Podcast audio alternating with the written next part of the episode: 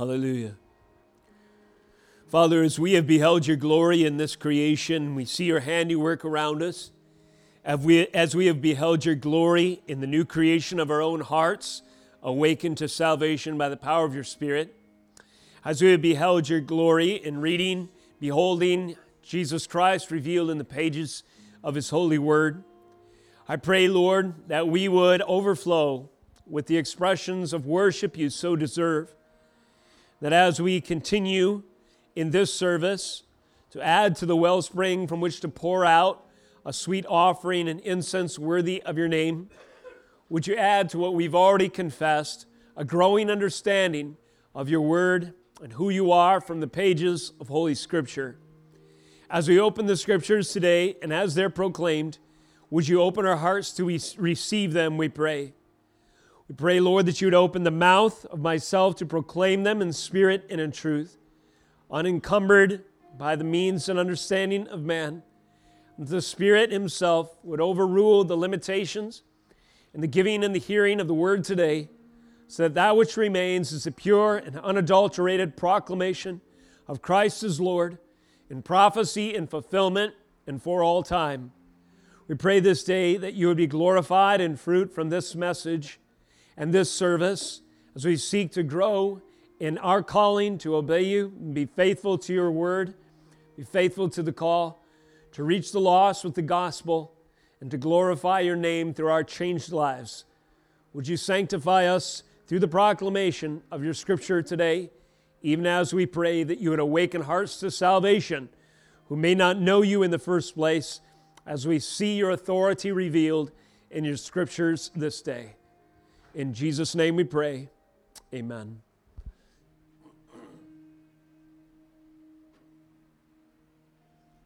Hallelujah. Today it is our gift and privilege to turn to the scriptures, and I encourage you to do that with me today. If you have your Bibles with, in Genesis 37. Today we'll consider the second half of this chapter which continues to chronicle the unfolding account of Joseph's life, of course, the favorite son of Jacob, and the trials that befell him as he began his journey, which we have labeled, according to the legacy that he represents in Scripture, of messianic ascension. Not as the Messiah, of course, per se, but as a messianic figure, one who is called and raised up to save, as a symbolic a forerunner of Jesus Christ. Joseph served this role, and that's my contention and submission to you. And today I seek to further make that case as we see the trials of Joseph lay the framework for this vision, for this main theme of the end of the book of Genesis and the totality of Joseph's life. The title of this morning's message has to do with an early and difficult trial that he faced. The title is Joseph Betrayed. Of course, betrayals that strike the hardest in our heart and are most difficult to bear are done by those or are executed by those closest to us.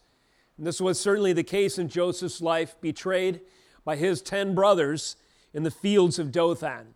We pick up on that story today. My aim today, I trust that we'll be able to connect the dots, see parallels between the calling of Joseph, his life and ministry, and Jesus himself. They're profound and they're deep, and the more you look, the more you see, I suggest. So, my goal today in preaching is to behold the glories of Christ from the early trials of Joseph, even the trial of his own betrayal. With that, would you stand out of reverence for the Word of God this day and listen in your hearing as the Word is proclaimed to you? Genesis 37 12 through 36, the end of the chapter. Here is the infallible Word of God. Now his brothers went to pasture uh, pasture their father's flock near Shechem. And Israel said to Joseph, Are not your brothers pasturing the flock at, at Shechem? Come, I will send you to them. And he said to him, Here I am. So he said to him, Go now, see if it is well with your brothers and with the flock, and bring me word. So he sent him from the valley of Hebron, and he came to Shechem. And a man found him wandering in the fields. And the man asked him, What are you seeking? I am seeking my brothers, he said. Tell me, please, where are they pasturing the flock? And the man said, They have gone away, for I heard them say, Let us go to Dothan. So Joseph went after his brothers and found them at Dothan. Verse 18. They saw him from afar, and before he came near to them, they conspired against him to kill him. They said to one another, Here comes this dreamer. Come now, let us kill him and throw him into the fierce, throw him into one of the pits. Then we will say that a fierce animal has devoured him, and we will see what will become of his dreams. But when Reuben heard it, he rescued him out of their hands, saying, Let us not take his life. And Reuben said to them, Shed no blood, cast him into this pit here in the wilderness, but do not lay a hand on him, that he might rescue him out of their hand to restore him to his father. So then Joseph came to his brothers. They stripped him of his robe, the robe of many colors that he wore. They took him and cast him into a pit. The pit was empty, there was no water in it. 25. Then they sat down to eat. And looking up, they saw a caravan of Ishmaelites coming from Gilead with their camels bearing gum, balm, and myrrh on their way to carry it down to Egypt. Then Judah said to his brothers, What profit is it if we kill our brother and conceal his blood? Come, let us sell him to the Ishmaelites, and let not our hand be upon him, for he is our brother, our own flesh. And his brothers listened to him. Then Midianite traders passed by, and they drew Joseph up and lifted him out of the pit and sold him to the Ishmaelites for 20 shekels of silver. They took Joseph to Egypt. 29. When Reuben returned to the pit and saw that Joseph was not in the pit, he tore his clothes returned to his brothers and said, The boy is gone, and I, where shall I go? Then they took Joseph's robe and slaughtered a goat and dipped the robe in the blood. And they sent the robe of many colors and brought it to their father and said, This we have found. Please identify whether it is your son's robe or not. He identified it and said, It is my son's robe. A fierce animal has devoured him. Joseph is without doubt torn to pieces. 34. Then Jacob tore his garments and put sackcloth on his loins and mourned his son for many days. All his sons and all his daughters rose to comfort him. But he refused to be comforted and said, No, I shall go down to Sheol to my son mourning. Thus his father wept for him. The 36. Meanwhile, the Midianites had sold him in Egypt to Potiphar, an officer of Pharaoh, the captain of the guard. This is the word of God. You may be seated. The account of Joseph reads just a gripping narrative, a story that draws you in. Of course, this story has captivated generations. And even today, there's modern renditions and movies, folklore, and the like, which draw on these inspiring themes. I submit to you there's a reason for that.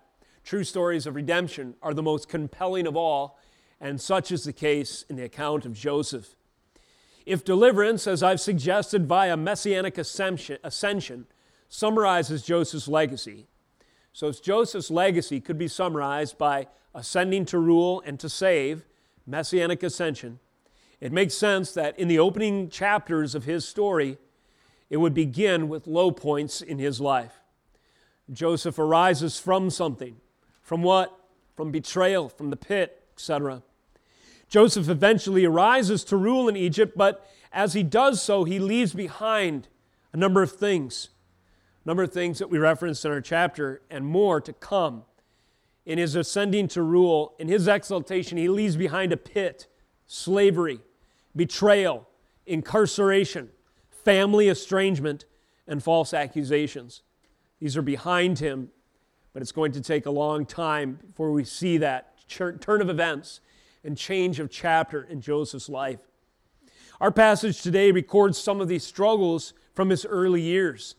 Think of the trauma this could cause to anyone, let alone a 17 year old shepherd boy, without any of the creature comforts or social safety nets or whatever else we might enjoy, or even law enforcement authorities that give you some hope, or Amber Alert services, or people that can maybe perhaps find your boy if he was still alive.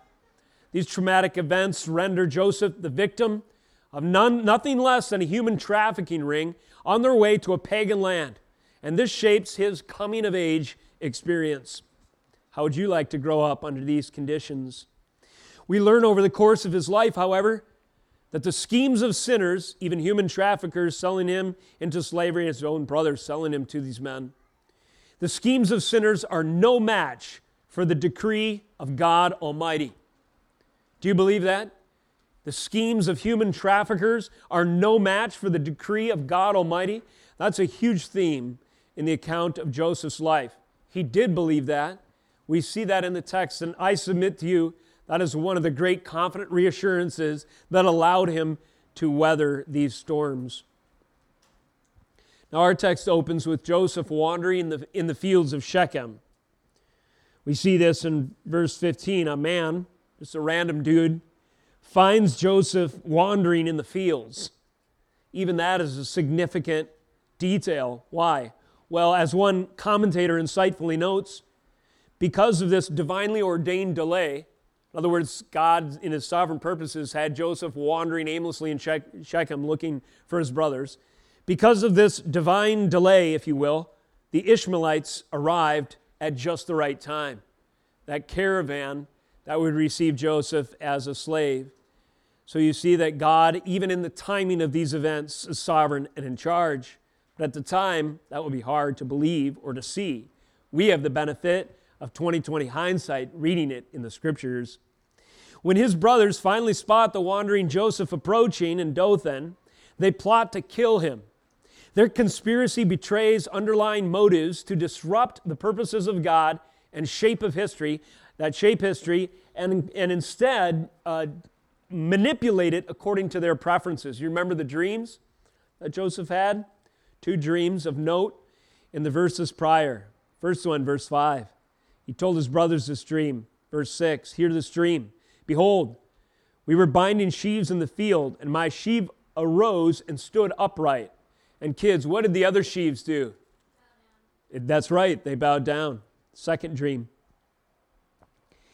So uh, in this case, he dreams again, and in verse 10, or he says in 9, Behold, I've dreamed another dream. The sun, the moon, and 11 stars were bowing down to me. Kids, who did the stars represent bowing down to Joseph? His brothers, that's correct. How about the, uh, the sun and the moon? Who do they represent? His mom and dad, that is correct. These are not just dreams from the wild imagination of a 17 year old shepherd. These are the Word of God revealed by dream, the same means of revelation that his father Jacob had received the Word of God. And his brothers resent this. Let's see what's going to become of his dreams now after we kill this kid. You see them scheming to thwart the purposes of God, perhaps in some degree unbeknownst to them, but if they're honest in their depths of their heart, they hate God's plans and purposes, and thus they have set their mind to reshape events according to what they would prefer rather than submit to their brother, and in so doing, that's secondary primarily, to submit to the one true sovereign of creation, salvation, and providence. And the question for us today is will their sabotage prove successful? Anyone who tries to sabotage the will and works of God, the plan of the Almighty, will it prove successful? Well, the answer to that question, in particular in our, in our story here and in every case, is a resounding no. In time, not only do their sinful actions prove ineffective in halting the plan of God. But those sinful actions themselves prove to be instruments in the hand of our sovereign Lord to exalt their brother and to place him in a position ultimately to save the covenant family line from the coming famine. And as we see these events unfold, we can see that God alone is the author of history, of Scripture, and our lives, Joseph's life, and there's nothing more compelling than the true story of redemption as told by the Spirit of God, inspiring the glorious record of Scripture. And today's passage, I submit, is a textbook example, a compelling redemptive story inspired by the Word of God, true facts of history that reveal layer upon layer the glory of Jesus Christ and God's purposes in salvation in providence, and even in uh, discipline of the brothers along the way. Quite amazing indeed. Let me give you, by heading, a few examples of how this story reveals the glories of Jesus and the beauties of salvation. There are revealing details I submit in this account these verses that we've read at the betrayal of Joseph. So that would be our heading today revealing details of the betrayal of Joseph. And let me give you four. Four revealing details. Number one, directions. Even the compass directions, north and south, are down into the pit, up out of the pit, down to Egypt, down to Sheol. These, I suggest, are revelatory. Secondly, a revealing detail money. The exchange, the economic exchange, you know, of 20 shekels for Joseph. That's telling. Thirdly, revealing detail clothing. If you just look at the different uh, elements or how clothing shows up in this account, we're talking like four or five times something related to clothing occurs. And finally, blood. Blood occurs as well. There's three mentions, and that becomes significant to the story. So, what do we learn about God's purposes following these details of the story? Directions, money, clothing, and blood.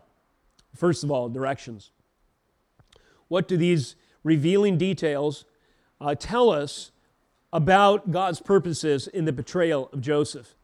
Well, first of all, setting the stage, we have in verse 12 and following a map, and I'll try to uh, kind of plot the locations in our minds as we proceed.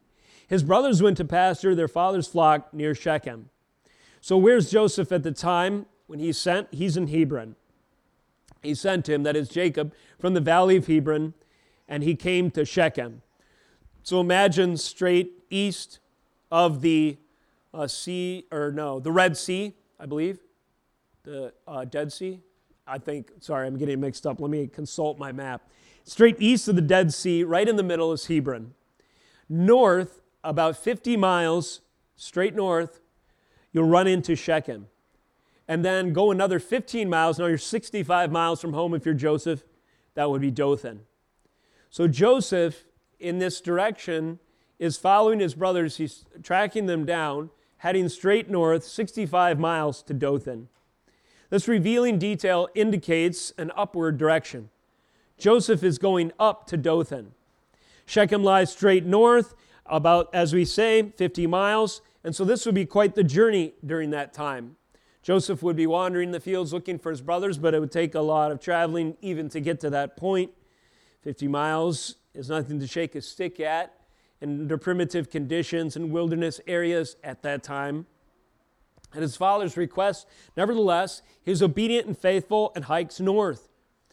And no doubt weary from his journey, yet faithful to the cause, he continues another 15 miles when he hears some helpful information. A man finds him wandering in the fields, says, What are you seeking? This man is helpful. Joseph says, I'm looking for my brothers. Tell me, please, where are they pasturing the flock? The man said, They have gone away, for I heard them say, Let us go to Dothan. So Joseph knows what to do. He picks up his sandals, his bag, his meager provisions, his sling, whatever he might have in tow, his staff, and continues for another 15 miles north. However, this upward direction, which is sort of symbolic of Joseph at this point, he's a favored son, he wears royal robes, he's on a special mission from his father. He enjoys the status of being the eldest son of his father's favorite wife of four. Um, he's received dreams that he has quite the future in front of him. And he doesn't know exactly what it means, but it definitely would make you feel important, I imagine, to know that one day even family members would pay homage to you. So there must be a little spring in the step as he heads north to Dothan. But Joseph's life is about to take a sharp U turn literally and figuratively. Literally, from Dothan, he will be sent down to Egypt, and that is a direct U turn. Figuratively, this ascent of Joseph, this privilege, and this, you know, uh, the favor that he enjoys from his father will be quickly interrupted by a series of trials beyond which most of us could imagine bearing. And so, this, the directions of the story kind of set the tone they, make, they set the stage for what's about to come, almost in kind of an anticipation or a suspenseful kind of way. Now, after going up to Dothan, it's not too long, very shortly thereafter, Joseph is sent down to the pit. When his brothers see him from afar, what do they do? They begin to conspire to harm him, indeed to kill him. But Reuben, the oldest, no doubt feeling some responsibility for his brothers, and also knowing that he will be the one most likely called before an audience with his father saying, What happened to my son? He intervenes in this, you know, spur of the moment to prevent a crime of passion and vengeance, and outrage, bloodlust. And he says, Wait, wait, wait, shed no blood, cast him into this pit here in the wilderness, but do not lay a hand on him. And then we see, as uh, Moses writes, there's a little parenthesis, sort of narrator's note, that he, Reuben, might rescue him out of their hand to restore him to his father. He has at least one ally, at least to spare his life, Reuben. Nevertheless, he does not escape the pit. So when Joseph came to his brothers, they stripped him of his robe, the robe of many colors that he wore. Verse 24 they took him and cast him into a pit. The pit was empty, there was no water in it. If you were to flash forward in the story, this isn't the first time that Joseph is cast into a pit, so to speak. He identifies his unjust imprisonment later in Egypt, cast into this incarceration circumstance, having been falsely accused. He describes that condition as a pit as well. Joseph ascends from pits, if you will, these low points. Joseph's life is taking a turn. He has gone from the favored son to being cast below the earth, if you will. He is down here in a reservoir within the ground. Is there hope to arise from this pit? Who does that remind you of? Of course, Joseph being thrown into a cavern in the ground anticipates, it foreshadows another covenant son to come, whose humiliation would be greater still, and whose enemies would not spare his life. This, of course, our Lord and Savior Jesus would be cast into the pit of the grave, and a stone would be rolled over the face of that cavern. And it not only would be too heavy for the average man to lift, but it would be sealed with the insignia of the most powerful empire on earth enter at your own risk, at the risk of a legion of centurions taking your own life for violating the governor's command. Thus, with seal, sword, guards placed, and stone, Jesus Christ, our Lord and Savior, lie dead in the grave for three days and three nights. Joseph did not stay in the pit, and neither did our Lord. And it's a picture of messianic ascension the pit is not strong enough to thwart God's intentions to save a sinner by the resurrection of his son. And if God has purposes prepared for his covenant son Joseph provisionally to save the family line, he will raise up a Reuben to prevent them from killing him. And though he is thrown into a pit, he will arise. So the directions up to Dothan, down to the pit. Well, Joseph is lifted from the pit no doubt in the moment you might be tempted to breathe a sigh of relief. But no sooner, verse 28, is he lifted up and he's sent down again, if you will. The Midianite traders passed by. They drew Joseph up, lifted him out of the pit, and sold him to the Ishmaelites. They took Joseph to Egypt. So now Joseph is going down to Egypt. This was the direction we find the Ishmaelites or the Midianites were traveling in verse 25.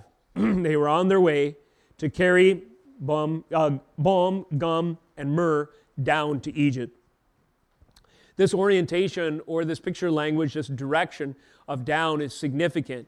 Throughout the book of Exodus, this language is used to describe a distinction between exile, uh, God's people imprisoned in oppression and hardship, captured by their enemies, and going up from Egypt, deliverance and exodus. You're either down in Egypt or you're ascending, you're exodusing, if you will, exiting to the promised land. In this sense, Joseph, just as Jacob, his father, did before him, is a picture of what would happen to the covenant son collectively. You remember, Jacob had something of an exile as well. He was um, under the employ of his tyrannical father in law for some 20 years in Paddan Aram, in exile down in Paddan Aram, if you will. But what did God do? He brought him up out and to the promised land. Joseph, he has to go down to Egypt now, but there is hope that God will use him to rescue his family from famine. And eventually, yes, even Joseph's bones will cross with the Israelites that Red Sea journey and go back up in hope of resurrection to God, the place of God's promise Canaan. So these are the pictures up to Dothan, a sharp U turn, down to the pit, down to Egypt. And uh, Jacob, his father, despairs, yea, even down to Sheol. Jacob tore his garments upon the news that his son had likely been torn apart by a wild beast, put sackcloth on his loins, refuses to be comforted. In verse 35, he says, No, I shall go down to Sheol to my son, mourning. Thus his father wept for him. Down to Sheol, a despairing father, realizing the generational consequences of sin. His dysfunctional family once again is rallying to commit an atrocity or to leave him uh, devoid of his favorite son. Joseph, no doubt, is dead. He believes that the only hope of being reconciled to him is if he were to die himself. He's given up all hope of ever seeing his son again in this life. And because of that, he figures he too might as well descend to Sheol, which is the grave or the place of the dead. So these directions set the tone for Joseph's life.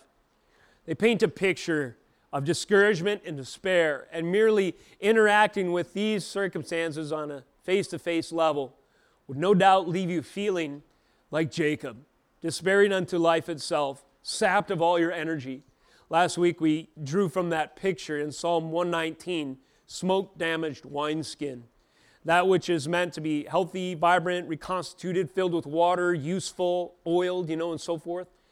That container in the rafters that receives that smoke damage over time, and now it must be restored.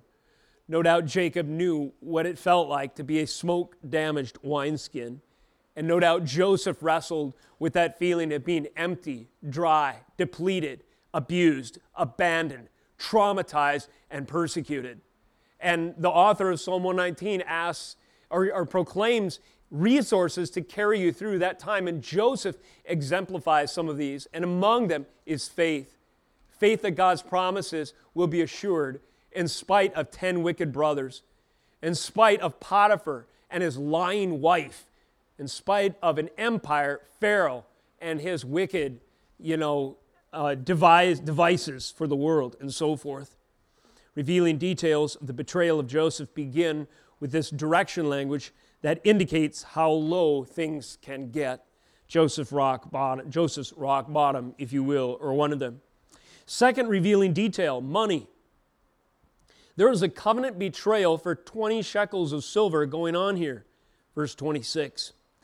Then Judah said to his brothers, What profit is it if we kill our brother and conceal his blood? So, as Joseph's brothers are weighing the pros and cons of their decision, do they take into account the way the psalmist tells us to in Psalm 119, the law of God? They certainly do not. They're making their decision based on what they perceive would benefit them at the expense of their brother. They don't spare their brother's life because thou shalt not murder. They don't spare their brother's life because they fear the Lord. They figure after weighing, weighing the pros and cons and having a little time to think about it, and reasoning with Reuben's suggestion, you know what? We can be rid of our brother another way. We don't have to conceal his blood, but we never have to see his face again if we sell him to the Ishmaelites. So that 20 shekels of silver represents a covenant betrayal. The bonds that are to keep this family together are, is the loyalty within a believing family that is meant to love and nurture, support, encourage, and be bound to one, one another in that unity of the covenant promise. This was the spiritual leadership that Jacob was called to hold forth to his family. And there are times when he exercised it well, and other times not so much. And his sons, well, they bore the fruit of his weak leadership, and this may well be one of those examples. They begin to make negotiations to sell their brother into slavery because it will benefit them. And as they do so, what do they overlook and instead consider? Well, overlooking the fact that Joseph is their brother, but not only that, he is a priceless, um, made in the image of God person, they begin to treat him like, pro- like property. They disregard, furthermore, and their consideration of selling him the divine prophecies that through Joseph and his ministry down the line, salvation and rule and the Lord's purposes will unfold. They don't know what that will look like, but they have received two dreams that indicate as much. But this causes them to resent him and to hate him all the more. So, what do they do? They sell him. And who do they sell him to? A non covenant tribe. The Ishmaelites represent peoples outside of the covenant of the Lord. And now they betray their brother and they sell him for 20 shekels to the pagans, to the outsiders, the outcasts, to the non covenant people, to those who they have no idea um, where they stand with respect to the faith. But as far as, but they should know that they are certainly outside of the confines and good graces of the Lord and His Word and the area and the habitation of His dwelling. That is to say, there is no Emmanuel promise for the Ishmaelites, but they don't care. All they care about is themselves, their jealousy, and to be rid of their brother. So they make their family decisions on the basis of a mere economic calculation. Oh, this is so primitive. We would never do such a thing today. You know, the person reading this story in his, you know, postmodern pride might say. This week I was looking on the USDA, the United States Department of Agriculture website. Every once in a while they update their estimates for how much it costs to raise a child all the way through from dependency to adulthood. And uh, the latest figures I could find were from around 2015. I did a quick calculation using the addition feature on my phone. And according to the USDA, it's going to cost $2.7 million to raise my children to adulthood if they remain but nine. $2.7 million. And uh, this information is often used in policymaking, and I suggest in many cases to discourage people from welcoming into their hearts and home the most priceless of all possessions. Let me ask you this according to the scripture, what's more true? A child costs $300,000 to raise to adulthood, or a child is a priceless gift? There are two different ways of looking at human beings, and especially those that God has given us charge of in our family. Has He blessed us with riches immeasurable in the children that we have? Or are they a liability and drain on our resources that we wish to avoid? How many times have you heard the argument for abortion based on an economic calculation? We need abortion, the wicked devil worshiper says in our day and age, because there are many women below the poverty line that can't afford to bring their child to term. That's like saying, you know, we, we need to deny people the gift of a million dollars because they can't afford to keep it in their torn jeans.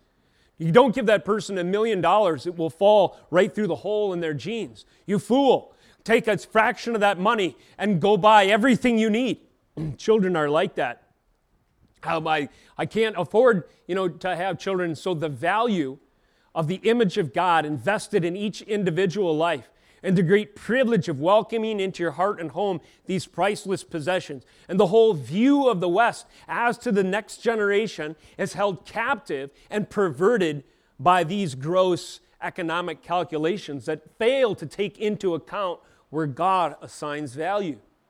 And so the heart that would sell your brother into slavery is the same that would abort a child in a womb or to take advantage of human trafficking ring to be rid of this guy you resent. Sin doesn't change, the heart of sinners doesn't change, it's a manifestation, takes different shapes in different ages. And so today, we know well what it's like to sell the most precious of things for 20 measly shekels.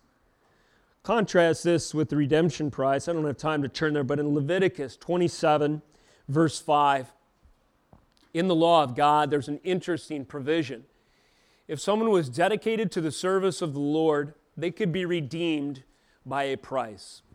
And for a man in the age category of Joseph, the cost was exactly 20 shekels. As you look, you know, and compare these two scripture references, you find the wickedness of the brothers further illuminated by contrast. According to God's law, this 20 shekels was a redemption price. It was that which would buy back or secure this person who is otherwise dedicated to God. It would, be a, it would be money given to God in order for this person to be redeemed or bought back. In other words, in the economy of God's law, it's all about redemption and the value the individual. But on the other side of the coin, what did these brothers do? For the same price, they sold their brother into slavery. And who did they sell him to? Well, the eventual buyer was Potiphar. And in the notes of my Bible says his name means he whom the sun god has given. He whom the sun god or Ra has given. Quite literally, Potiphar's name meant the minister of Ra, the sun god, the minister of an idol. So, literally, for 20 shekels, Joseph's brothers sold him to a pagan minister and worshiper of a false god. It's the opposite of redemption, it's betrayal of the highest order. It illustrates their wicked heart. And this is what we see signaled in this detail of money in the text. Does this foreshadow anything? Is there any further betrayals in Scripture involving money that this account prepares us to expect? Turn with me to Matthew 26. As the story of the future covenant son continues to unfold in the Gospels, details really come into sharp relief as we consider their background, especially from accounts like this the story of Joseph. One of these details takes place toward the end of Jesus' ministry. We pick up on this in Matthew 26 14. Then one of the twelve, how many? Twelve. How many sons of Jacob were there? Twelve. One of them, whose name was Judas Iscariot, went to the chief priests and said, What will you give me if I deliver him over to you? And they paid him 30 pieces of silver. And from that moment, he sought an opportunity to betray him. Do you see the intent in the wickedness of Judas' heart? Mirrors that of Joseph's brothers of old. Incidentally, in that Leviticus 27 uh, reference in the law of God, and given the age of Jesus, his redemption price was 50 shekels, and Judas was willing to betray him for 30. He was even cheaper, if you will, than the brothers of Joseph. So we see here that money represents a sort of a quantifying of the values of the human heart in our sin. In our sin, we betray the Lord we upend the principles of his covenant order and we do not see value through his eyes, but judge it with ourselves at the center. And the great casualty and consequence of that is slavery, wickedness, betrayal, sin, murder, and all of the other lists of sins that we see cataloged in our lives and through Scripture. There's a third detail, though, that uh, is also in, to be considered that reveals aspects of the betrayal of Joseph. We consider directions, money, but now clothing. Clothing stands for four things. I'll list them briefly and then we'll just cover them in overview. In this section, clothing stands for dishonor, I submit, verse 23. Guilt, verses 29 and 30. Generational sin, 32 and 33.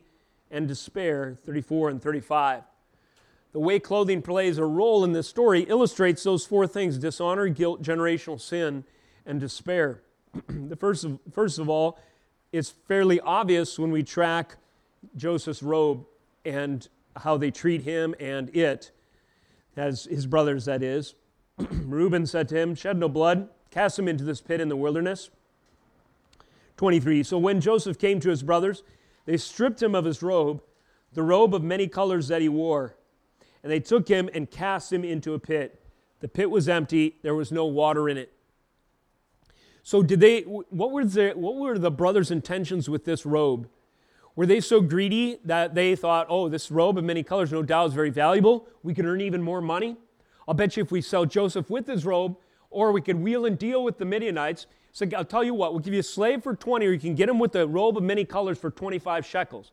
You know, um, you know, will you take that deal? Notice that's not how the robe was used. Later, the robe was desecrated, destroyed, if you will, soaked in blood, and used for deception. The brothers were not interested in stripping the robe to financially gain from it, though it likely was a very valuable piece of material. So, why did they strip Joseph of this robe? Why not just throw him into the pit with the robe? Well, that robe represented a call to royalty.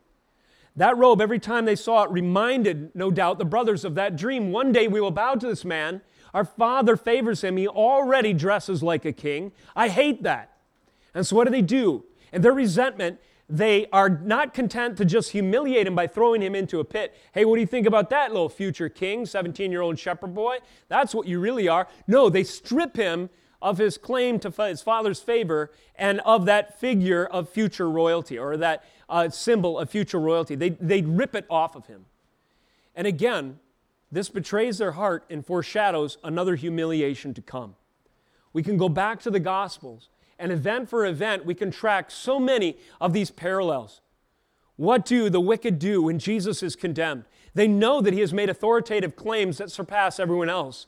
He has said in so many words that he and the Father are one. You know what that means? Every tribe, tongue, and nation, every tongue will confess, every knee will bow. That was the authority claim of Jesus himself. They will bow to him. Oh, yeah? You think you're a king?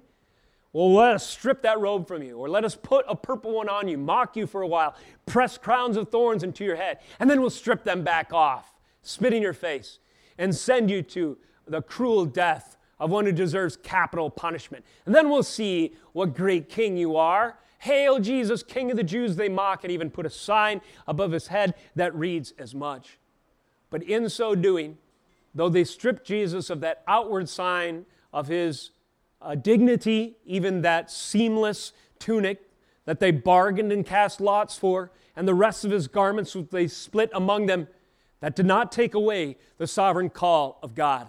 You can take the robes off the king, but if he is called by God, you will one day bow before him. That was the message of Joseph and the message of Jesus.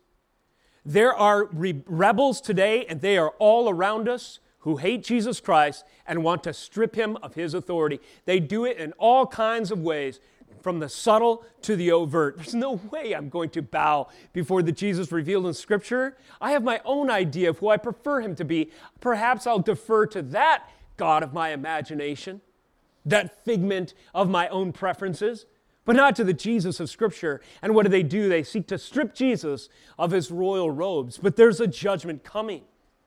And the only way to escape judgment is to submit to his rule. He alone has the bread of life. Joseph had the bread of life to spare the world from famine, and Jesus has the bread of life to spare the world of eternal damnation. And though men today despise the authority of Jesus Christ and seek in their, in their, uh, in their ways and means and philosophies and all of their pagan behavior to strip his dignity from him, he will not be mocked. And they have a day of reckoning coming. May they bow in humility and repent like Joseph's brothers one day do. So there's a foreshadowing here of the dishonoring of Jesus and what that represents. But clothes represent more guilt. When Reuben sees this situation, what does he do? He returns to the pit, verse 29. He saw Joseph was not in the pit, and he tore his clothes. Kids, do you ever uh, remember that in Scripture that people tear their clothes? Finish this sentence for me, kids. People tear their clothes because they are mad. That's good. Angry. They strong motion, emotion, anguish, a sense of despair, anger. All of these, these overpowering emotions, are expressed in that you know physical tearing of the clothes. Clothes were extremely valuable. Took a long time to put together back in that day and age. And if you wanted to signal how upset you really were, you would tear your clothes. And so Reuben does this because he is so upset with what his brothers have done. Why is he troubled? Because he knows he has to stand before his father Jacob and give an accounting. Where is my son? Where is my son, Reuben? You are the oldest. Tell me where he is. This is why Reuben says, The boy is gone, and where shall I go? Am I to go back and face my father with now that you just sold this kid out from underneath me? He's gone. How am I to answer to that reckoning of responsibility when I have to say he's gone?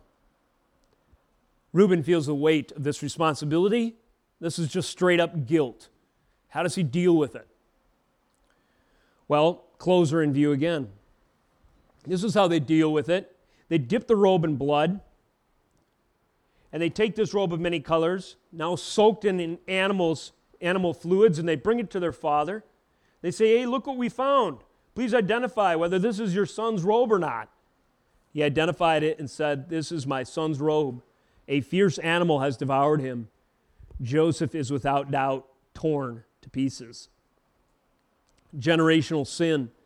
Before we get to the blood part, notice what's going on here deceiving the father with animals and clothing.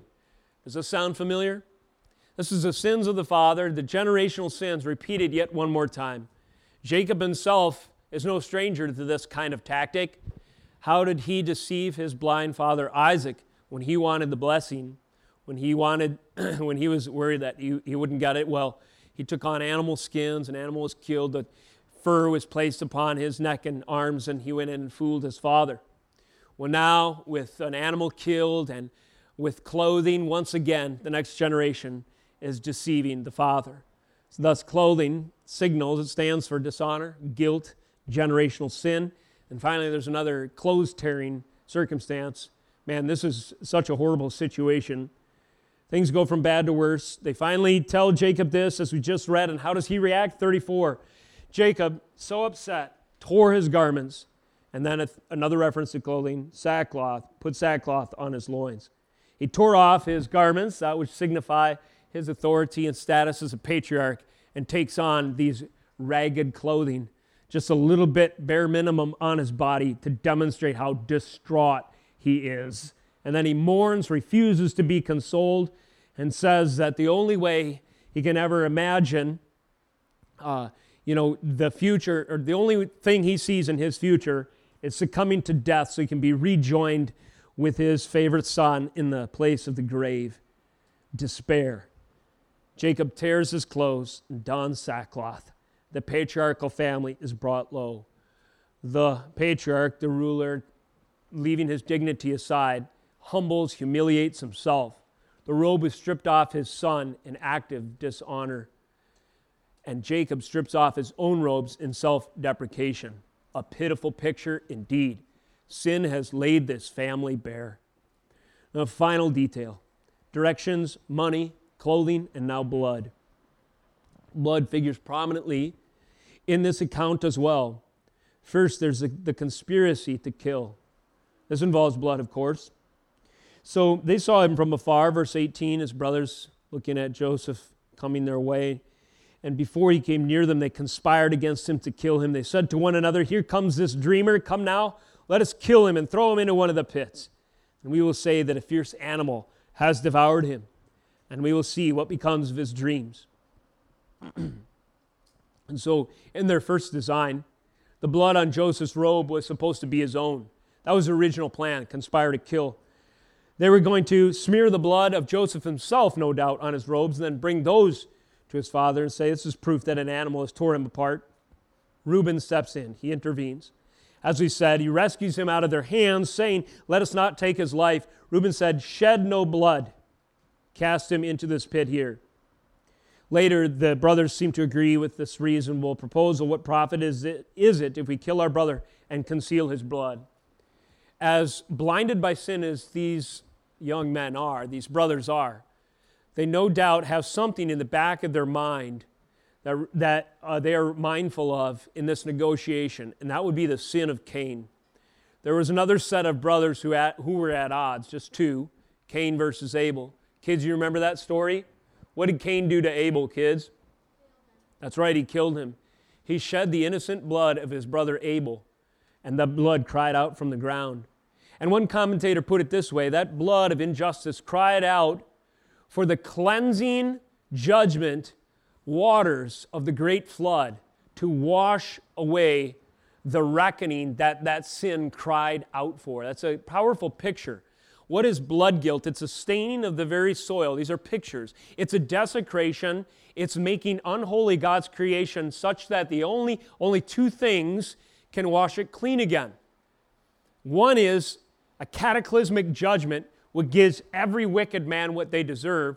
The second, ironically, is blood. Blood shed from a substitute sacrifice, which will wash the blood clean from the land. The flood of judgment unto hell itself, or Jesus' blood, taking the burden of that justice upon his own back. That's ultimately the contrast that is drawn. Nevertheless, blood stands for conspiracy to kill. These brothers don't repent of the heart and legacy of Cain, they just are more sneaky about it. But blood represents that desire to do as Cain did, to be rid of their brother. And then there's this second word, conspiracy, conceal. What profit is it if we kill our brother and conceal his blood? So there's this idea that they can trick God, that though they're murderous of heart, they can find a technicality and use a loophole. They can conceal their intentions, they can pass it off as something else. And then that brings up a third word that blood represents, if you will cover. They will take the blood of an animal and they will cover Joseph's robe with it, and then they will bring it back to their father so that they can get away with their sin. Will it work? Of course, it does not. But what is illustrated in this? The question Will a goat substitute cover our sin? What these brothers are seeking to do is pursue a false atonement. They know that blood must be shed to cover their sin, yet they are looking to an idol, to their own devices, their own schemes, their own works to justify themselves. The blood of this goat smearing the garments of their brother represents false hope of salvation. We can get away with this. We can cover our sin by the blood of this animal. Will it work? Of course, the answer is no. Now, animals would be killed all throughout symbolic history as a picture of blood that does cover sin. But the scriptures are clear the blood of bulls and goats intrinsically never washes away sin. But the scriptures are also clear there is the perfect, spotless Lamb of God that certainly can. Only the robes dipped in the blood of Jesus, which are pictured in the book of Revelation, can truly wash away the guilt of sin. And this blood has the cleansing power to take the judgment our sin deserves upon another. The brothers hoped a goat could justify them, but it could not. There was the blood of one to come, however, that could, and Joseph himself was a picture of that Savior. Joseph would go on to ascend from the pit unto ruling as second in command of Egypt. And as such, he was placed in a symbolic way to save the covenant sons. And so he did. Now, in our misguided attempts to cover sin by our own devices, we will only add to our record of debt. Paul says this, the whole scriptures testify. But we foreshadow in our text Christ in contrast. One reference to close on. Would you turn there with me as you're able? We referenced it last time we were in Genesis, I believe, the famous messianic text, Isaiah 53. Isaiah 53. The question remains we're considering today is there blood, in fact, sufficient to cleanse us from our guilt and sin? There is the blood of one that can. Isaiah 53 5 prophetically proclaims him and as such, we see his cleansing power in verse 5 when the prophet says, He was wounded for our transgressions, He was crushed for our iniquities. Upon him was the chastisement that brought us peace, and with his stripes we are healed. Joseph was smitten by his brothers. He was abused. He was betrayed. He was sold. He was dishonored. He was abandoned, and so forth. But God used those very things, that persecution against the brother, as an instrument to raise him up to save the family. This is a picture of Christ. We said early on in the introduction to this message that God is so powerful and sovereign that He uses the very sin meant to destroy our own means of salvation as an instrument in His hand to accomplish our redemption. And this is exactly what happened in the case of Jesus. There was a picture of it in Joseph's life, but it was fulfilled to the nth degree in Jesus. Though he was crucified at the hands of sinners, that precious blood washed away the sins of all the murderous hearts that would place their faith in him. It is a glorious picture indeed. The blood of bulls and goats and our own schemes will never suffice, but Jesus Christ died so we don't have to eternally. And in that blood is our only hope. Let us close in prayer of thankfulness and a declaration of our uh, faith in this fact. O Lord, Jesus, we thank you for your precious blood that is able to save sinners as wicked as us and as wicked as Joseph's brothers. We thank you that blood has been shed, which can atone and wash away sins. We thank you, Lord, that the cross proclaims this for all times and for all people who would but bow and confess and place their hope and faith in the cleansing power of Jesus, the perfect Lamb of God, slaughtered in their place. Thank you, Lord Jesus, for your gift, your immeasurable gift, redemption for us. Lord, I pray that this message of true hope would be on the lips and hearts of your people, that we be encouraged to proclaim as much to others, and that you would use, Lord, the message, the testimony of everyone in Scripture from Joseph to Jesus as we have greater understanding to train up our children and others who might listen that Jesus is the way, the truth, and the life. And all of this, Lord, may your church be equipped, and may Jesus Christ, our Lord and Savior, our ascended Messiah, be glorified. It's in his name we pray. Amen.